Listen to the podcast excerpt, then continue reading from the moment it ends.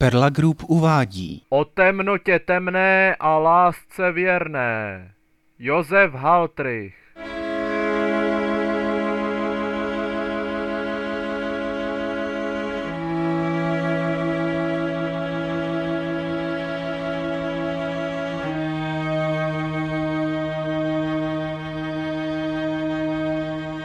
To žili jednou lidičky a ti měli tolik dětí, že už jim byli všichni ve vsi za kmotry. Když se jim opět narodila dvojčata, chlapec a děvče, vydal se otec do vedlejší vsi, aby tam hledal kmotry. To už trapácí se ale tak unavil, že si na cestě sednul a hned usnul. Za chvíli tu jel v kočáře kupec s ženou a když spáče spozorovali, museli zastavit, aby ho probudili a on jim uhnul z cesty. Vidíš to, ženo? To jsou dneska poměry, lehnouci uprostřed cesty. Hej, ospalče, undi nám z Na cesty. zavolání se sedláček ani nepohnul, tak musel kupec dolů a třásl s ním tak dlouho, Stávej, spíš uprostřed cesty. Zaprlo, to má snad půlnoc. až otevřel oči. Kde vás to učili ulehat uprostřed cesty? Určitě v dalekých krajích. Sedláček mu vyprávěl o své starosti. Omlouvám se, vážený pane, ale moc toho nenaspím. Mám tolik dětí, že klidu doma není a navíc za kmotrami šel každý z naší vsi, na koho se podívám. A aby toho nebylo málo, pán Bůh nám nedávno nadělil dvojčata, chlapce a děvčátko. A tak jsem na cestě hledat jim kmotry. To bylo kupci právě vhod. Klidně ti za kmotry se ženou půjdeme. Bůh k nám v tomto směru byl skoupý a žádné nám nenadělil. Máme ale jednu podmínku. Dáš nám je za vlastní. Proč bych nedal? Hledavých krků máme, že je těžko nasytit a u vás se dozajista nebudou mít špatně. Souhlasil sedláček. A tak spěchali k panu faráři, děti pokřtili a kupec si je hned odvezl Ve sebou. jménu Otce i Syna i Ducha Svatého. Amen. Hanyho, to byl ten chlapec, a Susy, tak říkali tomu děvčeti, kupec vychoval, jako by to byly jeho vlastní děti. A ti maličcí říkali kupci otče. A jeho ženě matko, když vyrostli, vzal si kupec Hanyho k ruce do obchodu a Susy nechal ženě, aby jí vypomohla s domácností. Chlapče, jsi tak šikovný, že se v mém obchodě vyznáš lépe jak já. Je na čase, abych odešel na odpočinek a ty se staral o chod obchodu. Řekl kupec po čase a předal chlapci celý obchod s klíči a jeho žena předala dívce celou kuchyni. A běžel čas, jak bývá jeho zvykem, neúprosně a bez ustání. Jednoho dne se kupec a jeho žena vydali po obědě za rozptýlením a obě děti zůstaly doma a dlouhou chvíli si krátili hrou v karty. Ale Hany mu se nedařilo. Bratříčku, hraješ jako ponocný. Dneska ti štěstěna není příliš nakloněna. Radovala se ze hry Susy, Víš co, sestřičko? Vsadím tedy klíče od mého obchodu. Ale to neměl dělat, protože o něj přišel. Tu ho popadnul vztek. Vytrhnul klíč ze sestřiny ruky a udeřil jí jim do čela tak, až jí vytryskla krupěje krve. V tom okamžiku se tam objevila černě zahalená postava, která zvolala. Na tento okamžik jsem již dlouho čekal. Popadla dívku a zmizela. Hany ho posednul děs z toho, co způsobil, byl se v prsa, lamentoval a lomil rukama. Ale co to bylo platné? Co jsem to provedl já, hlupák hloupá? Sestřičko, kde jsi? Jak tě najdu? Kupec a jeho žena se k večeru vrátili. Už jsme doma, děti naše milované. Hany, kde pak máš sestřičku? Ptali se ho. Třesoucí se Hany jim vše poctivě vypověděl. A teď byla k utišení matka. A chlapce vyhnala. Kupec by ho chově rád odpustil, ale nechtěl se stavět proti vůli své ženy. Synku, nedá se nic dělat. Zde máš toliko peněz a jídla na cestu a vyraž do světa. Třeba svou sestru najdeš. Tak Hany putoval světem a o společnost se mu starali žal se zármutkem. Aby si to své neštěstí neustále nepřipomínal, odřekl se ho k obchodu a když dorazil do jakési cizí země, stal se královským zahradníkem.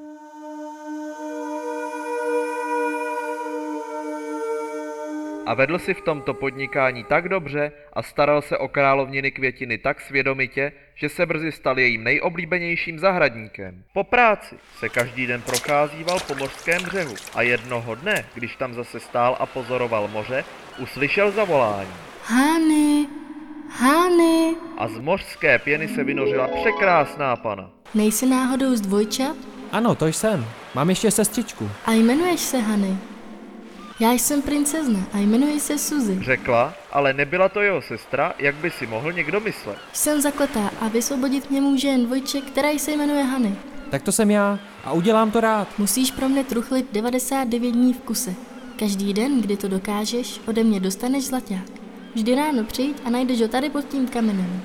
A kráska zmizela v hlubině a Hany šel domů a od toho dne truchlil věren svému slibu a každý den našel pod kamenem slíbené zlato. A běžel čas, jak bývá jeho zvykem, neúprosně a bez ustání. A bylo těch dnů poctivého truchlení už 98. A vysvobození bylo na dosah, ale toho 99. dne se stalo, že královna pořádala slavnost. Za to, jak se poctivě staráš o mou zahradu, tě chci odměnit a pozvat na mou slavnost. Řekla královna. Hany by nejraději zůstal doma, ale věděl, že by tím královnu ranil. Děkuji má paní za vzácné pozvání. Rád se na slavnost A dostavím. tak šel a přece vzal si, že se na všeobecných radovánkách nějak nebude podílet. U stolu se mu to dařilo, ale když došlo na tanec a on se k ostatním nepřipojil, přišla k němu královna a ptala se. Co pak tě trápí? Proč pak se do tance nezapojíš a neraduješ se s A námi? protože jí jeho výmluvy nic neříkali, vyzvala ho, aby si s ní zatancoval. Smím tedy požádat svého zahradníka o tanec? A bylo to. Královně se dát košem neodvážil. A když se potom tanci rozběhl na morský břeh, zlato tam nebylo. Naopak, moře bylo kalné a neklidné a z hlubiny se vynořila nešťastná pana a naříkala. Běda, ty jsi mě nevysvobodil. Teď musím na skleněnou horu a tam zůstanu na věky. A zmizela. Zarmoucený Hany celou noc nezamhouřil oka a ráno běžel ke královně. Má paní, musím se s váma rozloučit. Nedokázal jsem dodržet slib. A musím se vydat na skleněnou horu a vysvobodit princeznu Susy. Ať to stojí, co to stojí. Dobrá tedy. Když musíš, tak musíš. Za to, jak jsi se staral o mé květiny, pošlu s tebou mého věrného sluhu, který ti bude nápomocen. A ti dva putovali dlouho předlouho. A běžel čas, jak bývá jeho zvykem, neúprosně a bez ustání. Konečně došli jednoho dne ke skleněné hoře. Pod horou stál mlín a za mlynářku tam byla jedna čarodějnice. Když vešli dovnitř a ptali se, Matičko, dejte nám radu, jak nejsnáze se dostat na vrchol skleněné hory. Měla pro ně radu. Musíte jít k tamhleté hromadě zelených skleněných kamenů. A za nimi začíná schodiště k vrcholu. Ale co pak tam nahoře vlastně chcete hledat? Hany měl pohotovou výmluvu, Uh, prý je o tamtud vidět až na konec světa. ale čarodějnice nebyla žádná hlupačka. Tomu tak budu věřit. Já ti dám šálit mě, čarodějku. Pomyslela si. Cesta na vrchol je dlouhá, panáčci. Přespěte a naberte síly v mém skromném obydlí. Pak šla potají za jeho sluhou a řekla mu. Až půjdete ráno nahoru, tak na třetím schodě zastrč pánovi do kabátu tuto jehlu. Jinak se nahoru nedostanete. Děkuji za radu, matko. Odvětil sluha. Když druhého dne vystoupili na třetí schod, udělal sluha, co mu čarodějnice poručila a Hany mu bylo najednou malátno a ke spaní. Tak si lehnul a hned usnul. A spal věru tvrdě. Jak tak spal, uviděl sluha, jak z hora po schodech přichází přenádherná pana, která, když viděla spícího hocha, zanaříkala. Ach, běda, běda, také odsud si mě nevysvobodil. Přijdu ještě dvakrát, ale když budeš spát, budu ztracená. Hany se probudil až k večeru a to byl nejvyšší čas se vrátit do mlýna. Čarodějnice sluhu odměnila a řekla mu. Zítra dej pánovi jehlu opět do kabátu.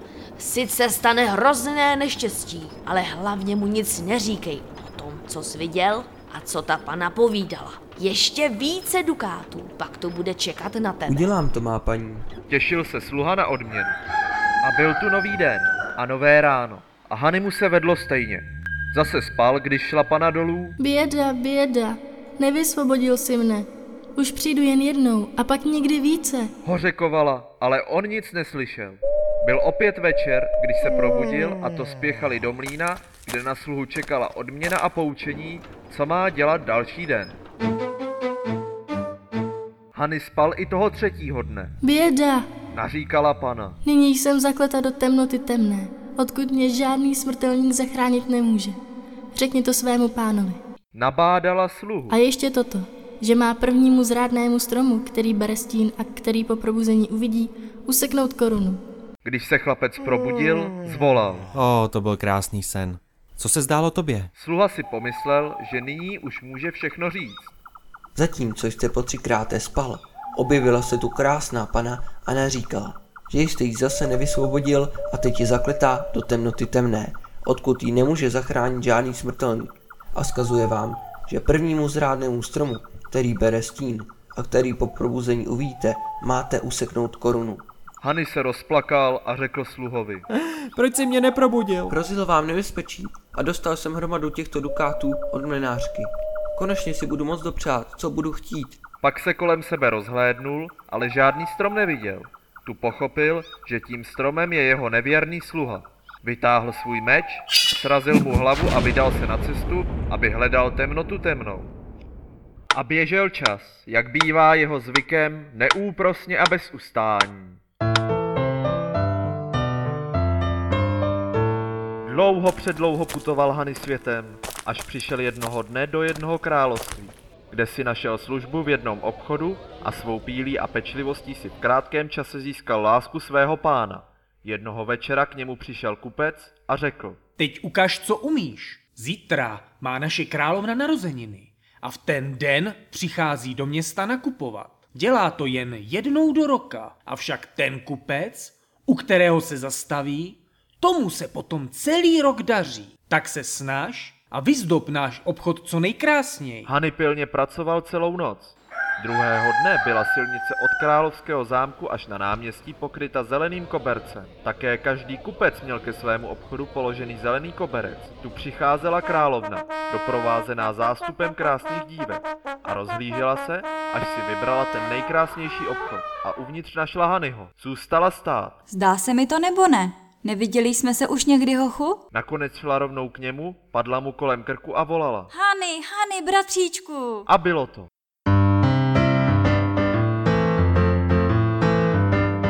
Královna vzala Hanyho na královský dvůr a král se radoval, když ho viděl a řekl mu. Raduj se, vždyť si našel svoji sestru. A kdyby si ji tenkrát neuhodil, neměl bych dnes dobrou a hodnou ženu, protože bych si netroufal ji odnést. Co pak tě trápí, bratříčku? Tak hoch vyprávěl, proč je tak smutný. Po dvakrát jsem mohl vysvobodit překrásnou panu, ale nevysvobodil.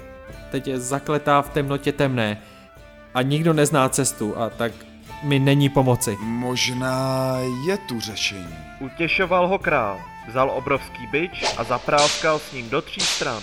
V tom okamžiku se objevilo hejno harpií a ty volali. Co poroučíš, pane? Král je přehlédl, přepočítal a řekl. Jedna z vás chybí. Ano, ano. Má poškozené křídlo. Byla minulé noci v temnotě temné. Přilétla i ta poslední. Takže ty jsi byla v temnotě temné? Ano, můj pane. Čili cestu znáš dobře. Vezmi tu mého švagra a zanes ho tam. Harpie popadla Hanyho do drápů a svištěla s ním vzduchem do temnoty temné, kde byla tma černočerná jako o bezměsíčné půlnoci. Přilétla s ním až k temnému zámku. Toto je palác temnoty temné. Pokud chceš opravdu osvobodit princeznu, nesmíš ani krokem zaváhat. Krokem uhnout či couvnout. Tři brány tě čekají na cestě pak v komnatě musíš najít svou panu mezi dušemi a přesně o půlnoci ji uchopit a nepustit děj se, co děj. Víc ti říct nemohu. Vydal se na cestu. Když procházel první bránou, ta se nad ním zatřásla, jako by se měla každou chvíli zřítit. Ale Hany se nezaleknul a šel dál. U druhé brány na něj čekali dva strašliví lvy a cenili na něj zubiska, jako by ho chtěli na místě roztrhnout. Ale on se nezaleknul a šel dál. Pak prošel třetí bránou do komnaty, kde spali prokletí a lehl si pod jednu postel. Tu se ti spící probouzeli a začali si vyprávět své příběhy.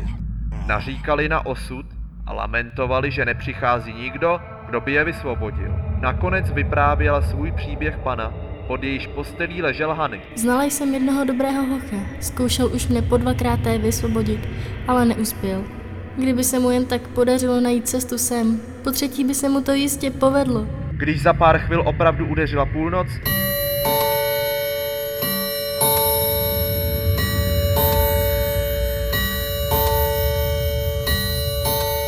Vyskočil Hany spod postele a dívku objal. A držel jí stále. Tu se proměnila v obrovského hada, který ho škrtil a kousal, až mu tekla krev. Držel a držel a když nakonec odbyla jedna hodina, zadunělo to tak mocně, jako by přišel konec světa. I temnoty temné. A bylo světlo. Přece se ti to povedlo, drahý můj. Děkuji ti za vysvobození, mé i ostatních. Všichni ti zakletí vstali a padli svému zachránci k nohám a děkovali mu. On ale vzal za ruku tu přenádhernou panu, vyvedl ji před zámek, tam je oba popadla harpie a odnesla ji zase ke králi a královně. Sestřičko, toto je tvá jmenovkyně, kterou se mi podařilo na potřetí vysvobodit a kterou si hodlám vzít za svou manželku. To bylo radosti. Hany slavil s vysvobozenou princeznou svatbu a pak odešli zpět do temnoty temné, která ovšem byla zase kvetoucí říše jako kdysi, než ji zakleli a Hany ještě dlouhý čas vládnul té zemi i lidem v ní.